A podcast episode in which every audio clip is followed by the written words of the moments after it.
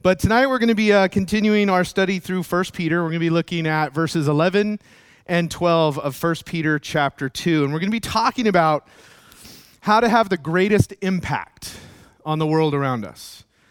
You know, if I asked you the question as a believer, what do you think the best way to impact the world for Christ would be? Some might go, more tracts right? Pass out more tracts. That'll have a huge impact on the world, and surely that would, right? If, if every believer simply passed out one tract a week and that just kept going and kept going, we would reach, I mean, thousands, millions of people throughout the year. And so um, take that as a challenge, right? Grab one track and pass it out this week, right? Some might go, well, more crusades, more outreaches, more harvest crusades, more Billy Graham uh, type crusades. You know, that obviously would reach a whole lot of people. And sure, those are effective. People get saved at those types of things, and they're, they're, they're, uh, they're great, you know. But some people might go, well, you know, be less offensive in preaching. Like, what? You know, that's not how you reach more people for Christ. Make church less churchy. You know, and there's churches around the world that do that, right? They try to water down the gospel to the point where you could barely recognize that it's the gospel. They want to make everything so uh, secularly slick and fun and produced that they miss the point, you know? And I mean, I'm one, I love production, right? I, I don't have any issue and any problem with, with worship experiences, having, you know, cool stage setups and lights and all this stuff, as long as it adds to the worship experience and doesn't take away. But some places say, you know, let's push the gospel, let's push truth, let's push doctrine out of the way and make it all about the show. And no, that's not effective at all. Jesus said in Matthew chapter 5 verse 16, he said in the same way, let your light shine before others, so that they may see your good works and give glory to your Father in heaven. I think that's the most effective way. I think that is the most effective way. In the two verses we're looking at tonight, Peter really touches on this in, in showing us and teaching us, encouraging us how to have the greatest impact on the world for Christ. And if you remember who Peter's writing to, he's writing this letter to scattered Christians who are kind of scattered all over the area of what is modern day Turkey. They're scattered, they're suffering, they're being persecuted. You know, in uh, chapter 1, verse 6, he said that they're facing many trials. In verse 7, he says that their faith is being tested by fire. And so, you imagine this, this young group of believers that, that are reading this letter for the first time, they're, they're feeling the pressure of the unbelieving world around them. They're feeling the pressure of the world around them that rejects Jesus as Messiah. And Peter knows that they need encouragement, they need incentive to let their light individually shine brightly. And really, through that, to let the unbelieving world around them know the validity of their faith. And again, I think the most impactful way, the most effective way that we can impact the world around us is to live our own lives well for Jesus Christ. More than tracts, more than crusades, more than big church programs and stuff. It's when Christians live as Christians without compromise without watering things down that the greatest impact, I believe, is made on the world. You know, and that's why it's part of uh, the mission statement here at Hosanna, you know, to know the truth, to live the truth, and to share the truth. You know, so much of us sharing what we believe with people and sharing the gospel of Jesus Christ comes from the witness of our lives. And unfortunately, so much damage has been done to the cause of Christ over the centuries and over the years by believers who simply live compromised lives while trying to tell people about Jesus Christ. And that has led to, you know, things over the years where you've heard people go, "Oh, there's so many hypocrites in the church. There's so many this in the church. I don't believe in your God because you did this or that to me." You know, and it's important. It's important for us to individually let our light shine so that we have the greatest impact on the world around us for Jesus. And so tonight I want to look at four principles in these verses that will help us. If we apply these things, that will help us have the great impact that I believe God has for us um, or wants to work through us into the world that we live in. So let's pray, and then we'll get into it. Father God, we thank you, Lord, so much for who you are. We thank you for what you're doing in our world. We thank you for what you're doing in our lives. Lord, we thank you, God, that as your children, Lord, you work in and through us, Lord. You work healing in and through us when we're sick. Lord, you work power in and through us when we're stepping out in faith to do what you're calling us to do, Lord. And God, we just ask tonight, Lord, you would continue to encourage us, Lord. God, as your people, as your church, as your children, we want to have an effect on this world. We want to have an impact on this world for you, Jesus. And so, Lord, although we have tools in our toolbox and there's things like tracks and events and crusades and, and, and all of those wonderful things that are part of the process, Lord, may we not neglect the most important tool that we have, and that's our own lives, lived well, lived godly, lived in a, in a purity of spirit, Lord, seeking you, seeking to represent you rightly. And so, God, speak to us tonight, encourage us tonight. We love you so much. It's in Jesus' name we pray. Amen. All right, verse 11, it says this Dear friends, I urge you as strangers and exiles to abstain from the sinful desires that wage war against the soul. The first principle I want to point out here that really will help us have a great impact on the world around us is to know who you are. We need to know who we are in Christ. We need to embrace that. We need to cling to that. We need to realize and embrace our identity. He uses three words here to kind of hone in and, uh, and to really nail down that concept. He uses this phrase, dear friends, he uses the word strangers, and he uses the word exiles. Now, that word dear friends in other translations is translated beloved, right? It's a word that you might be familiar with in, in uh, Scripture. It's one of the favorite descriptors of Peter. He uses it over eight different times in 1st and 2nd Peter. Now, the CSB renders that word beloved dear friends because that's the idea that this word beloved carries that you are deeply cherished, that you are deeply. Um, loved, right? That's really what beloved means. And as Peter is writing this to his uh, readers here, he wants his readers to know something very important God loves you. God loves you. If you're his child, he's adopted you into his family. He loves you dearly. He loves you dearly. And it's like, like, like Peter's, you know, putting his hand on the shoulder of those he's talking to and making direct eye to eye contact. And he's like, Look, before I tell you what I'm going to tell you, before I'm going to give you the encouragement that I want to give you, I want you to know that you are loved by God deeply, incredibly.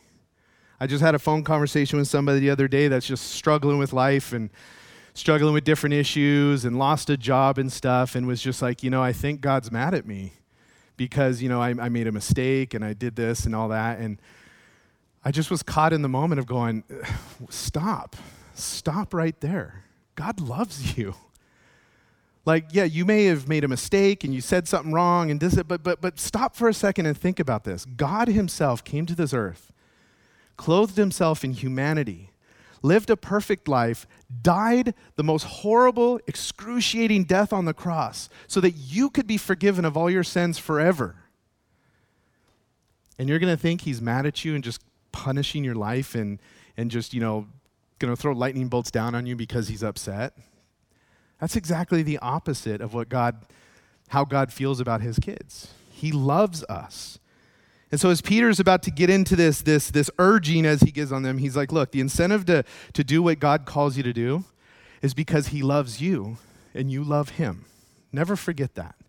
That is the basis of our relationship with God, love, right?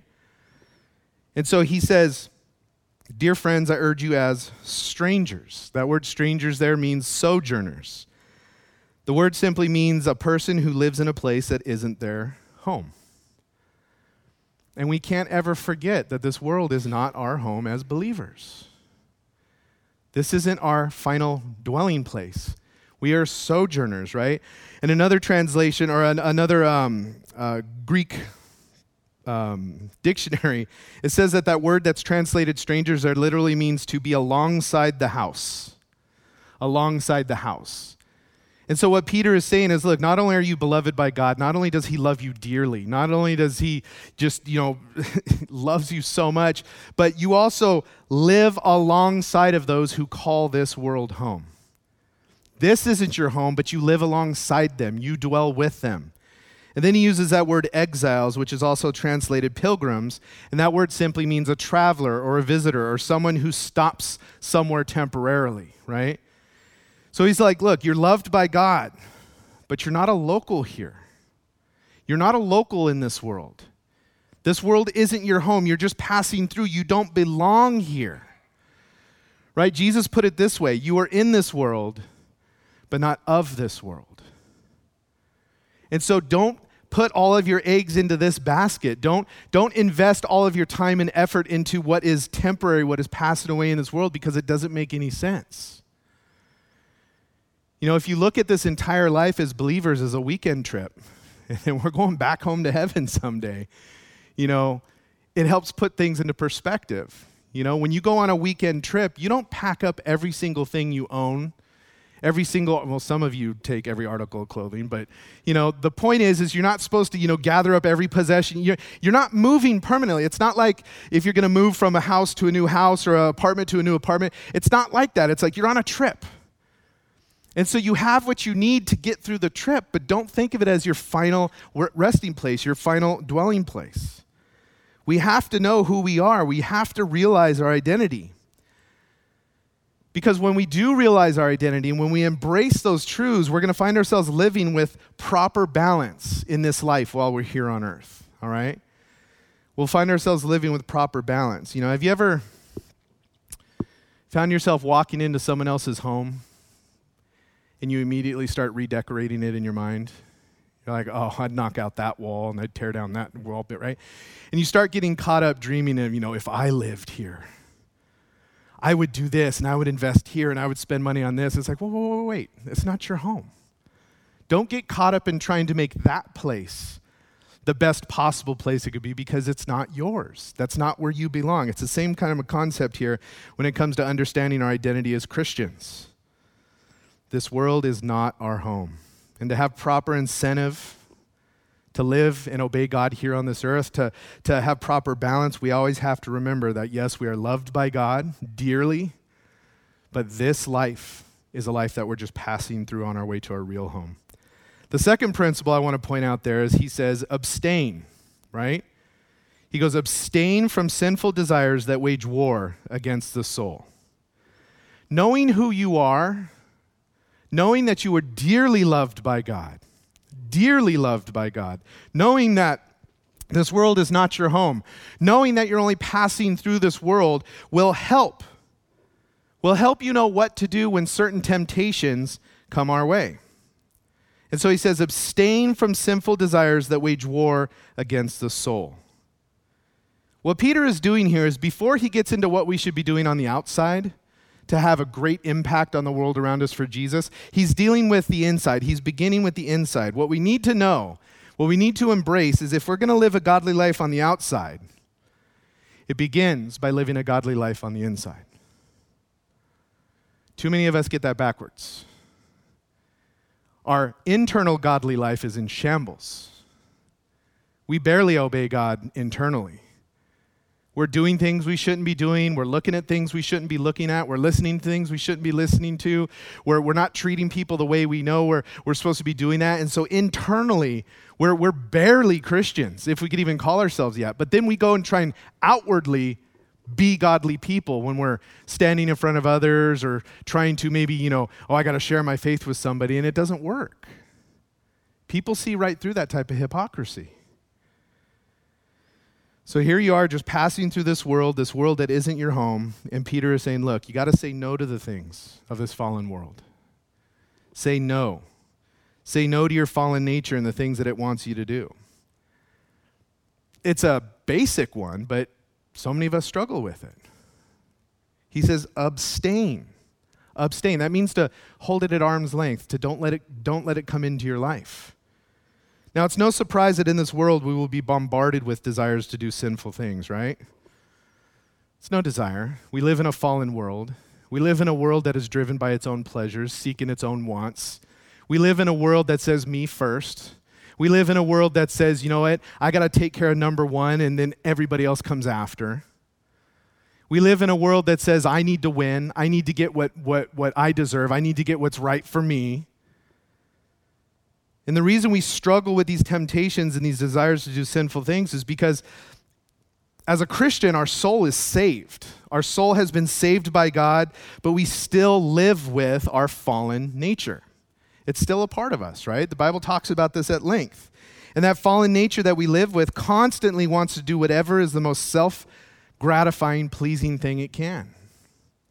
Constantly. And it wants to do the most self gratifying, pleasing things that it can at the expense and the detriment of anybody else outside of it. That's the fallen nature that, that we live with. That's what we wrestle against all the time.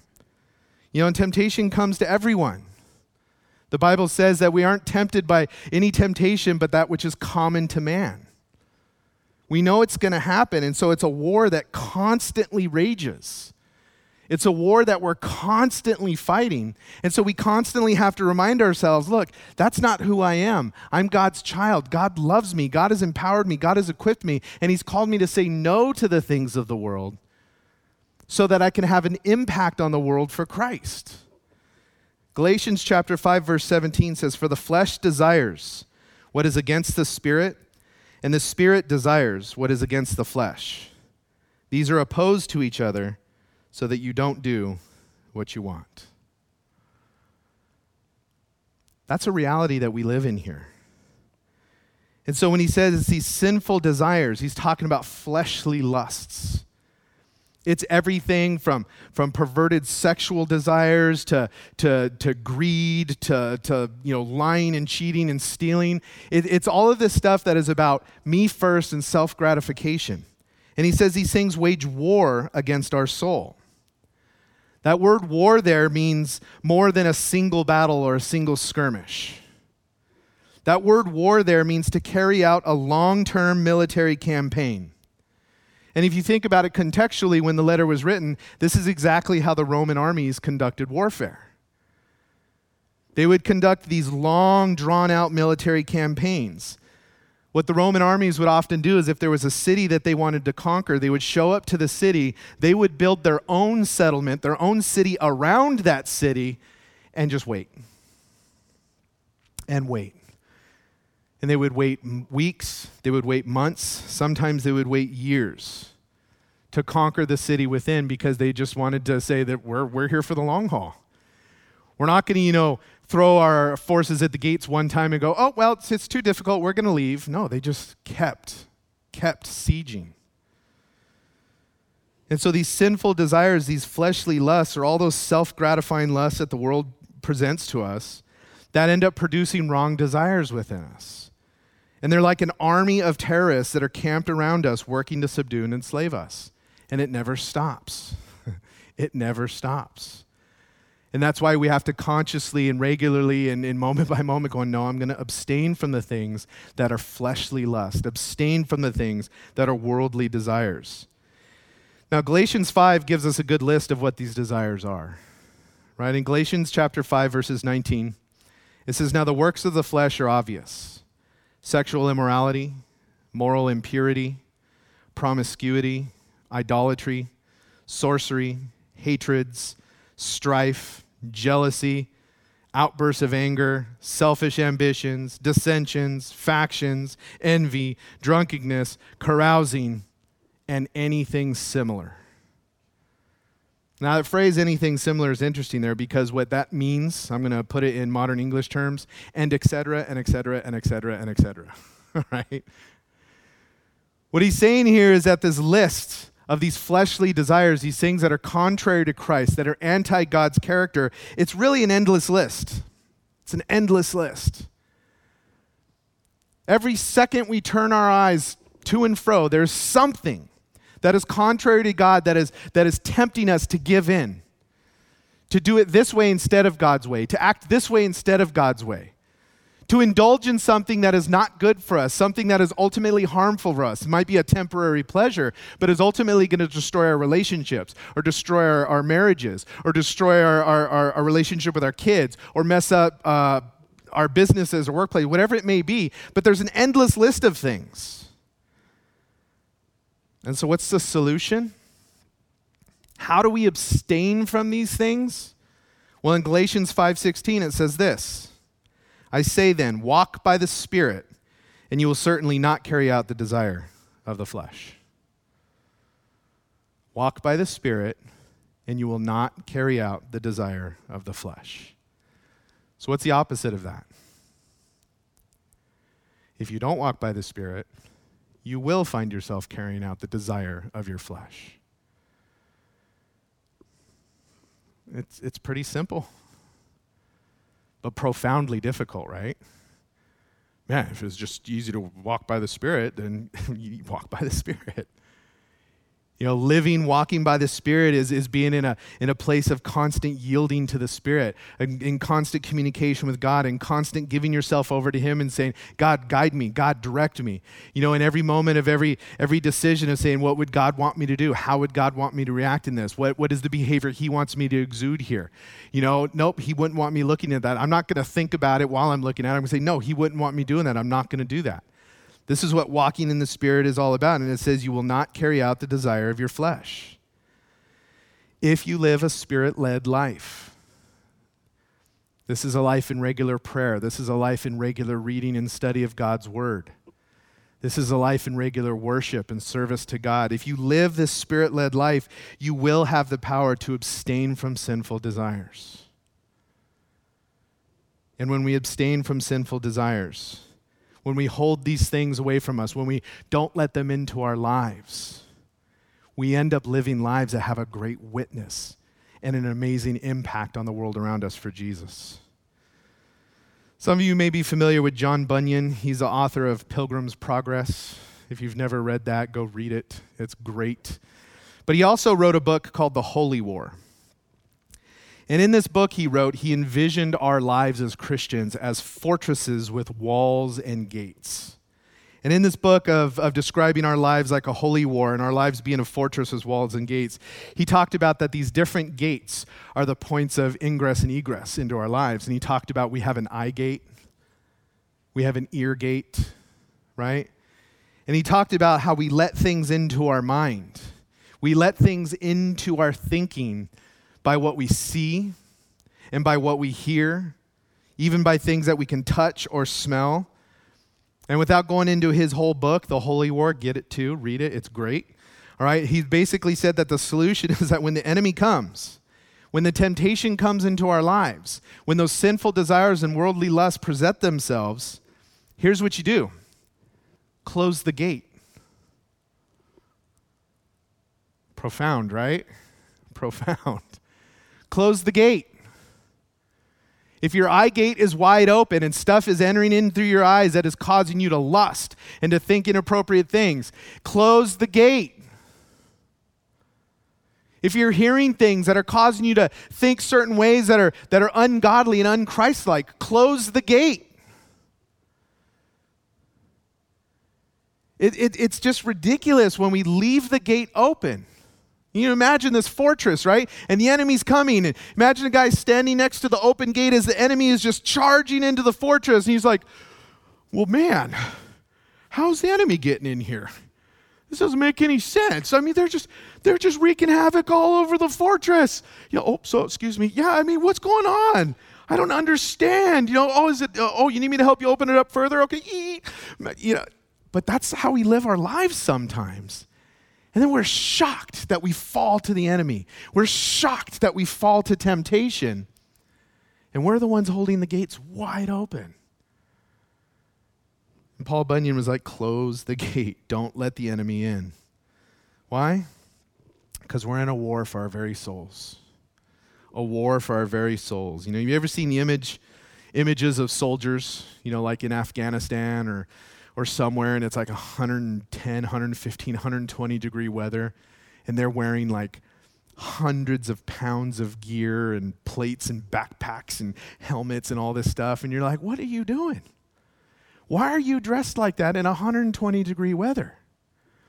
Well, the reason they're dressed that way is because they know they're in a battle zone a mortar could drop in unannounced at any time, and they don't know when it's going to happen. And so it doesn't matter how hot it is, they are armored up, they are ready. They know they're in a battle, and they're ready for the fight at all times. And it's the same for us believers. We are in a war zone. This life is a war zone for our souls, for the souls of people around us. And those of us that call ourselves Christians, we are called to be on the front lines of this battle, fighting for the souls of those who don't yet know Jesus. And one of the ways we have the greatest impact in this world is to abstain from sinful desires, to keep the enemy out of our own lives by making sure that we put on the whole armor of God, making sure that we cling to the Spirit daily with our disciplines every single day, because if we don't, we simply get weak. And so we realize who we are, that we're dearly loved by God, we abstain from the impulses and the temptations by living a spirit led life. And this is all inward stuff so far, right? This is all the, the inward stuff. And now, when we get to verse 12, Peter switches to now the outward stuff. The third principle to have the greatest impact on this world for Jesus is to let the inward godliness be lived on the outside, all right? To be lived on the outside. Look at verse 12. He says, Conduct yourselves honorably among the Gentiles so that when they slander you as evildoers, they will observe your good works and will glorify God on the day he visits. Hopefully, it is not a surprise to anybody hearing this message tonight that unbelievers study us, they watch us, they observe and analyze us. They watch how we talk, they watch how we interact, they watch how we represent the God that we claim to serve. And one of the reasons they do that is so that they can have reason to accuse us and deny Christ. One of their favorite reasons to say God isn't real is because Christians aren't perfect. One of their favorite reasons to say, I hate God and I hate you and you're false and you're all this stuff is because you're not perfect. And they watch and they just wait and they, they, they want to see if we'll, we'll, we'll fail, if we'll fall. And they love it when we do. They love it when we do. And it says there because they're looking for reasons to slander us as evildoers. To slander us as evildoers. Now, we shouldn't be surprised. We shouldn't be surprised. Over the last couple weeks, I had someone accuse me of being a pastor who would take women and sell them into prostitution. I was like, where did that come from? Where on earth did that come from? And they're blaming me. They're saying, I now know I can hate God because of you. Why? Because I told them they can't blaspheme God on our YouTube channel. So, because you can't blaspheme God on our YouTube channel, I sell women into prostitution. Right? Slanderous. Slanderous language. Hurtful for sure. Hurtful. But I'm not surprised. The world did it to Jesus, right? The world accused Jesus of being a drunk, being a glutton, being a political dissident, being a tax fraud, being an illegitimate child. All false accus- uh, accusations. They did it to Paul, right? The accusation against Paul was he's trying to stir up riots all over the world. They did it with the early church. You know, one of the big accusations against the early church during the early church is that Christians were cannibals. And there were stories that would get passed around about how at Christian feasts and stuff, when they would gather together, they were actually eating children. How about you show up and you'll notice nobody's eating children, right? But some of this came from the stories of the Lord's Supper where Jesus said, Take broke the bread, eat, this is my body, drink this cup, this is my blood. And so they said, they're cannibals, they're cannibals. That's what Christianity is all about. Other stories I found in the early church is that they were accused, the, early church was accused of being a nest of incest because Christians referred to each other as brothers and sister. So you all must be sleeping together, right? It's like the world wants to come to these most horrific, gruesome, disgusting slanderous things of evil doing because they want to grab onto anything they can to say, nope, I don't have to listen to God. And so here we are, citizens of heaven, living alongside people who are citizens of this earth. We're called to live differently than they do. We're called to be different than they are. But when we do that, they don't like it and they'll accuse us of everything imaginable. And what Peter is saying here in verse 12, he's like, look, live such a godly life. live such an honorable life, live such a noble life that none of their accusations can stick. Live such a life where when they come out you come at you and say, "Oh, you're you're this horrible person. You do these horrible things," and they just slander you with the most vile, disgusting accusations. When they take 2 seconds to observe your life, anybody would go, "None of that's true." None of that's true. Live life with such inward purity that, that flows into outward quality that when someone observes your life, the accusations just don't add up. That's what Peter is saying here. And Peter's going to go on to tell us how to do that in very some, some very specific ways, not, not in tonight's study, but in verse 13, he's going to get into how to do that in submitting to the government, right? That's going to be a fun study. Um, verse 18, he's going to talk about how to do it in submitting to your employers. Well, that's another fun one, right? Um, chapter 3, verse 1, he's going to get into how to do that in submitting to your spouse, specifically the context of wives submitting to your husbands, but it's in the context of, of the marriage relationship. And those are just three very specific examples Peter's going to give us on, on how to have the greatest impact on our world for Jesus and how we live our lives daily, how we live these godly, gracious lives. But suffice it to say, Christians, we're all on a stage. The lights are on. The bright spotlight of the unbelievers is on us. They are watching, they are waiting. And really, the question to ask ourselves is what do they see when they watch us? What do they see? Christians should be honorable, honest, trustworthy, reliable people in their community. Christians should be known for doing honest business, Christians should be known for patience. It doesn't mean that we're doormats to get walked on and to just, you know, stand there and get abused by people verbally or physically, but Christians should be known for graciousness, extending forgiveness and mercy. To say, yeah, look, I may not want to hang out with you, but but but I still love you. You know, I'm not writing you off. I'm not condemning you to hell.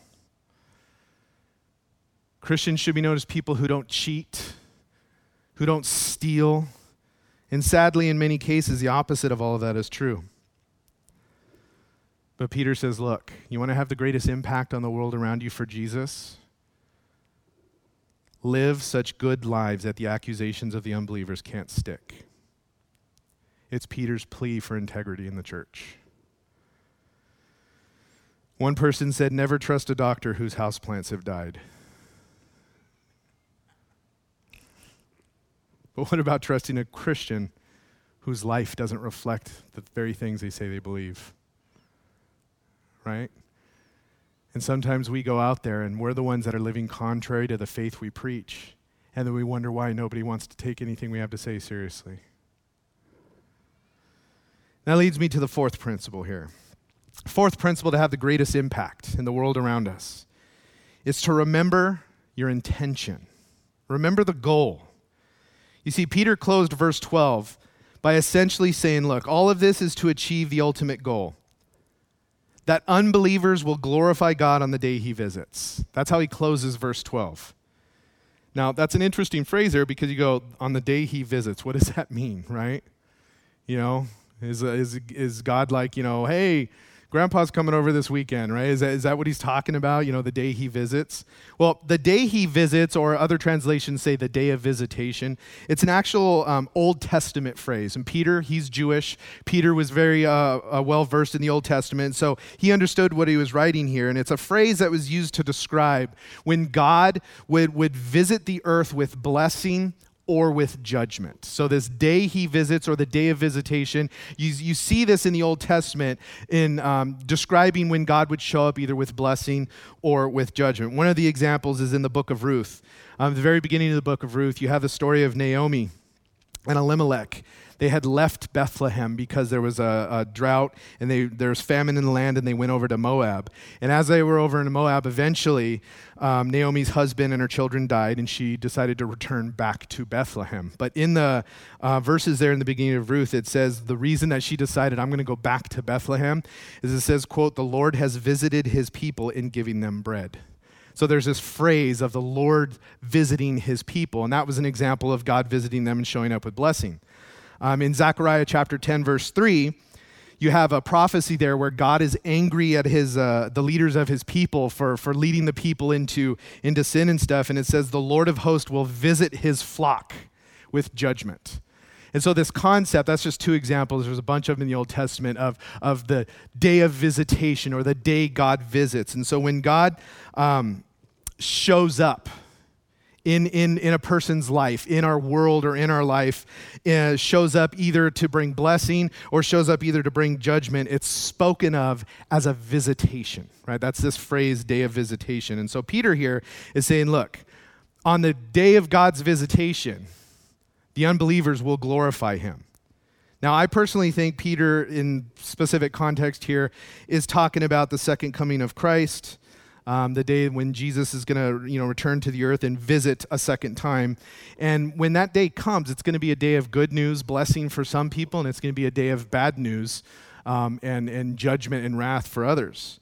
But the question is this how can a person who's observing the good works of a Christian glorify God on the day he visits? How does that, how does that work? Because that's what he's telling us here. He's like, look, conduct yourselves honorably among the Gentiles so that when they slander you as evildoers, they will observe your good works and will glorify God on the day he visits. Well, for one, the unbelievers that are observing our lives, that are slandering us as evildoers. But while they're doing that, they're observing our good works they're observing us abstain from fleshly desires. They're observing us abstain from these sinful desires, these things that the world says, do that and pleasure yourself and, and go all in that. But they're watching us go, no, I'm not going to do that. And I'm not going to cheat. And I'm not going to steal. And I'm not going to, you know, do things the way, the way the world wants me to do it. As they're watching how we live, as we've maybe had the opportunity to talk with them and to, to share with them. They've heard the gospel. The Holy Spirit has been speaking to them with conviction in their need for salvation. And then there's going to come a time. And this is what's called our witness. There's going to come a time that those unbelievers that have been observing you and watching you and watching you say, I love God and live like it and abstain from those things, they're going to remember your life. They're going to remember your lifestyle. They're going to remember how you lived the truth that you preached. And that will be a part of leading them over to accepting the truth of it all. And there are so many stories of unbelievers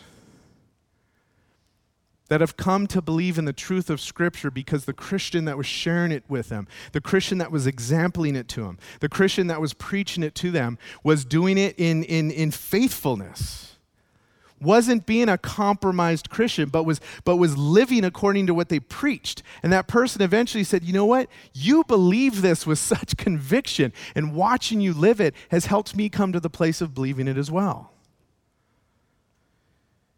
And in that way, they will glorify God in the day He visits by having received Christ themselves. But what about the one who observes your life, who watches you love God?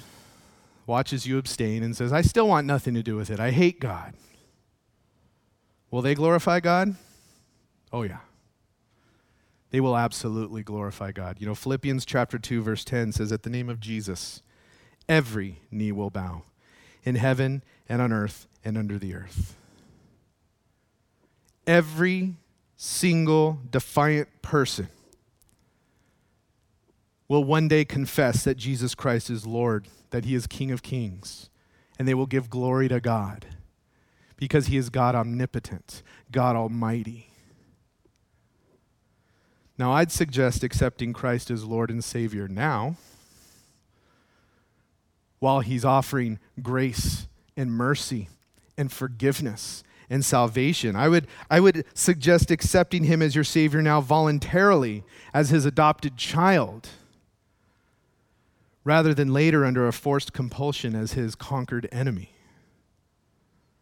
But either way, by observing our gracious, godly lives, that, that, that, that's produced from, from our inside convictions, coming from realizing who we are in Christ and how loved we are by God, by saying no to those things that war against our very soul, people will observe all of that.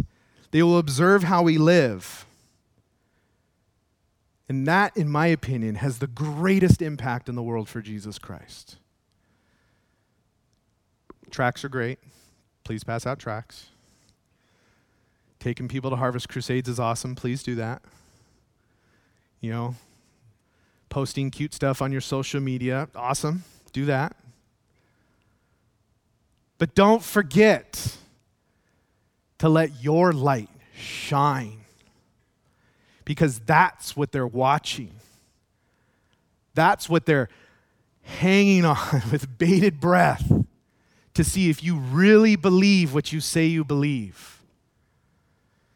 Now, if you're a Christian, you just need to know this life is built on character. Life is built on character, and character is built on choice, decisions. And then we have decisions to make every moment of every day, and every choice, every decision we make, big or small, does to our lives what a sculptor's chisel does to a block of marble. marble. It shapes it. Just like a sculptor is shaping marble, the decisions we make are shaping our life and are shaping the effect that our lives have in this world. Every choice we make shapes who we are. And as it shapes who we are as God's children, it shapes how people watching will view the God that we say we serve. It's a heavy responsibility, but it's one we don't bear on our own. God Himself dwells within us to enable us to be the people He's calling us to be, to represent Him rightly. And we are all on display, and this is why Peter's exhortation here is so, so important. But if you're not a believer, I realize Christians over the last 2,000 years have uh, rarely been perfect examples. I'm well aware of that. Over the last 2,000 years, Christians haven't been per- perfect examples of godliness. In fact, none of them have. Not a single one of us. And maybe you reject God because Christians have been hypocrites in one way or another. Oh no, I'm going to reject God. I'm going to reject salvation. I'm going to reject everything that the Bible says about who He is because that Christian was mean to me. Or that Christian was a hypocrite. You know, and on behalf of all Christians, I apologize. You know, there have been so many times where the church has set the worst example.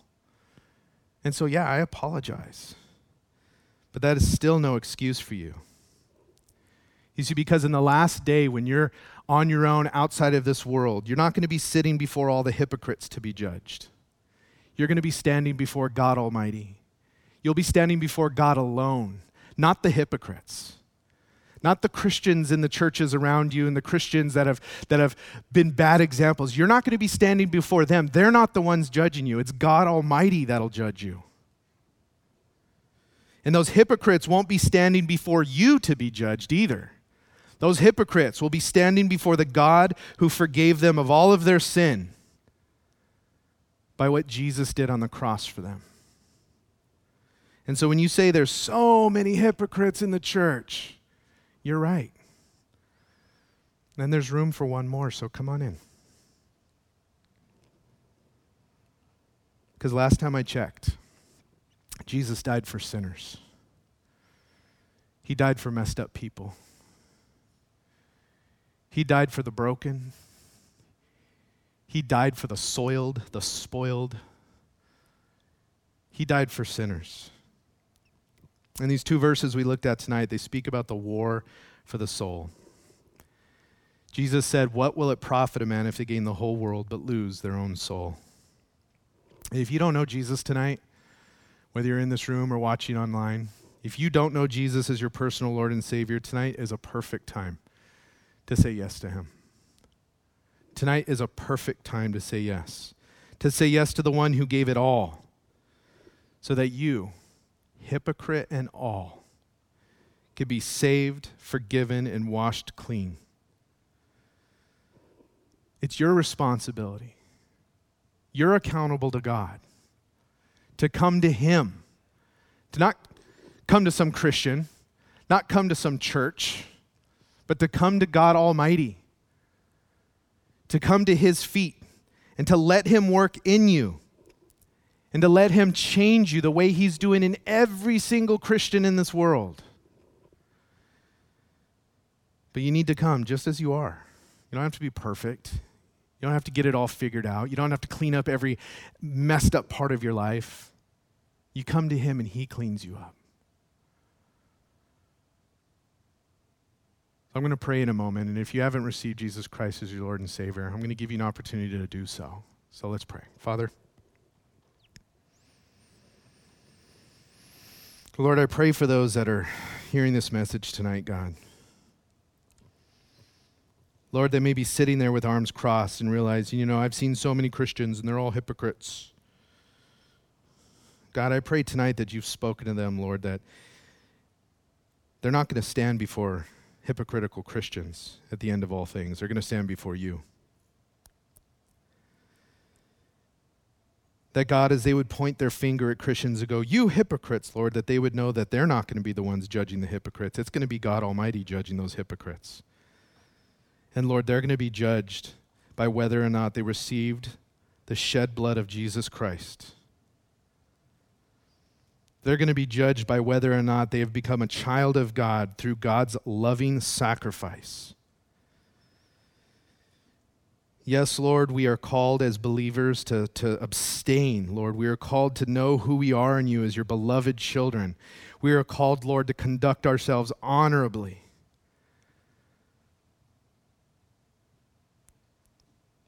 And God, when we do that, we have a huge impact on the world around us. But Lord, we thank you so much that it is not all on our shoulders. Because we are flawed, we are failed, we are messed up people. And so, God, as believers, we ask that your Spirit would continue to work in through us, Lord, to help us make the right decisions, to help us do the right thing, to say the right thing, to be the right people Lord, that you would move in and through us to abstain. Lord, to keep the gate closed, to close our eye gate, to close our ear gate when we need to, God, that we would be holy and righteous and pure people. But God, even in all that, when we stumble and when we fall, we thank you, God, so much for your death on the cross. We thank you so much for the grace and the mercy that you've extended to us. But God, for those that are listening to this right now that don't know you and have tried to use messed up Christians as a reason to deny you, God, I pray, Lord, that right now you're speaking to their hearts. That they would realize the truth that when they die, they're going to stand before you and none other. And the only question is going to be did they receive Jesus Christ as their Lord and Savior or did they not? No other question matters at that point. So if you want to receive Jesus tonight, I just want you to pray this prayer with me and say, Lord God, I know I've sinned against you. My life has been wounded. My life has hurt. Sin has devastated me. I want to be set free. I want to be forgiven. I want to be restored and made whole. I choose to believe you tonight. I choose to believe that you love me. And Lord, I'm not going to let other flawed Christians be the reason that I deny you in your perfect holiness. Save my soul, God. Come into my life and be my Lord and Master, be my Savior. Thank you for loving me so much. In Jesus' name I pray. Amen. Well, guys, we have a call in our lives to every single day, day by day, to reach out to God and say, God, help me do the right thing today. Praise God that when we stumble and fall, He picks us up and dusts us off and says, let's keep moving forward. I'm so grateful for that. But let that never be an excuse for us to not try, to not cling to Him, to walk in the Spirit, that we would not fulfill the lust of the flesh, but we would glorify His name in every way. Amen.